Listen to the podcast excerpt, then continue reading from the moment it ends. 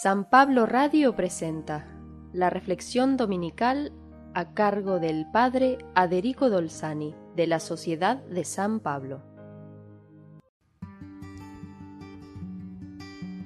Jesús estaba con sus discípulos en Jerusalén en los días previos a la Pascua, a la traición y entrega de Judas, a su condena, pasión y muerte más atroz, que era la cruz romana.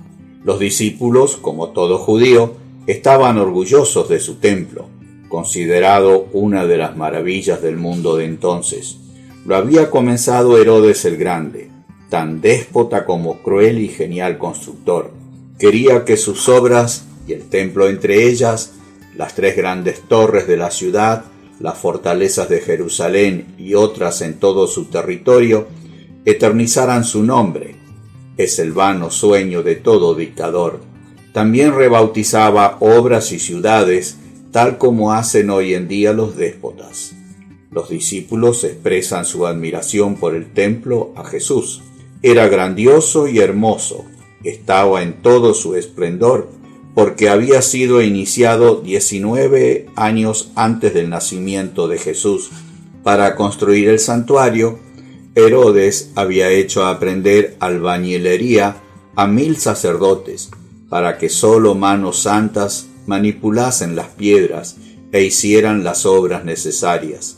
En esa tarea los sacerdotes trabajaron casi dos años. Allí estaba el famoso candelabro o menorá que pesaba 80 kilos de oro. Las puertas eran otras de las maravillas de entonces, y la grandiosa explanada la más amplia de la antigüedad, los discípulos habían caído en la tentación que produce en nosotros todo lo que es maravilloso, lo excepcional, lo grandioso, los grandes edificios, los grandes personajes, las modas, las tecnologías, los grupos políticos, los partidos y las ideologías. Cuando caemos en esas tentaciones, estos se convierten en ídolos, falsos dioses, y nos arrastran en su deterioro y en su caída y destrucción. Jesús enseña a sus discípulos y hoy a nosotros a ser siempre libres, y lo hace haciendo una profecía que no solo es verdad del templo de Jerusalén, sino de toda realidad humana. De todo lo que ustedes contemplan, un día no quedará piedra sobre piedra, todo será destruido. Lo que Jesús dijo es verdad de todo lo que es material y de todo lo que es biológico y todo lo que crea, produce y se vanagloria el hombre, desde las estrellas y los planetas hasta las modas y las ideologías.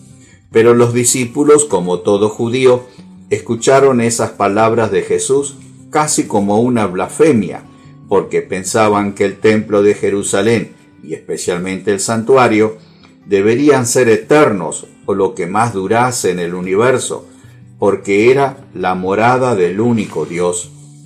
Jesús, con un lenguaje apocalíptico, responde a la pregunta de los discípulos de cuándo sucedería eso. Guerras, revoluciones, falsos mesías, como tantos que se han dado y se dan, fenómenos aterradores en el cielo, no son cataclismos astronómicos ni ecológicos, sino imágenes bíblicas y de la tradición apocalíptica para imaginar y describir la caída de los imperios y de los grandes que dominan el mundo, que siempre se han equiparado al sol, a las estrellas, y quien es verdadero Hijo de Dios y por lo tanto libre, no cae en esas tentaciones y nunca los adora. Por eso será visto y juzgado como un enemigo en la sociedad, una persona rara en la vida y en la vida política, en la comunidad ciudadana, a veces también en la comunidad cristiana y hasta en el seno de la propia familia. A veces de ciertos temas en familia o con amigos no se habla para evitar condenas y expulsiones. La profecía de Jesús se cumplió y se cumple hoy, y termina Jesús con una inquietante advertencia. Gracias a su constancia o perseverancia, salvarán ustedes sus vidas.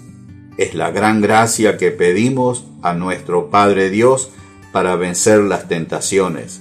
Que Dios te bendiga en el día del Señor.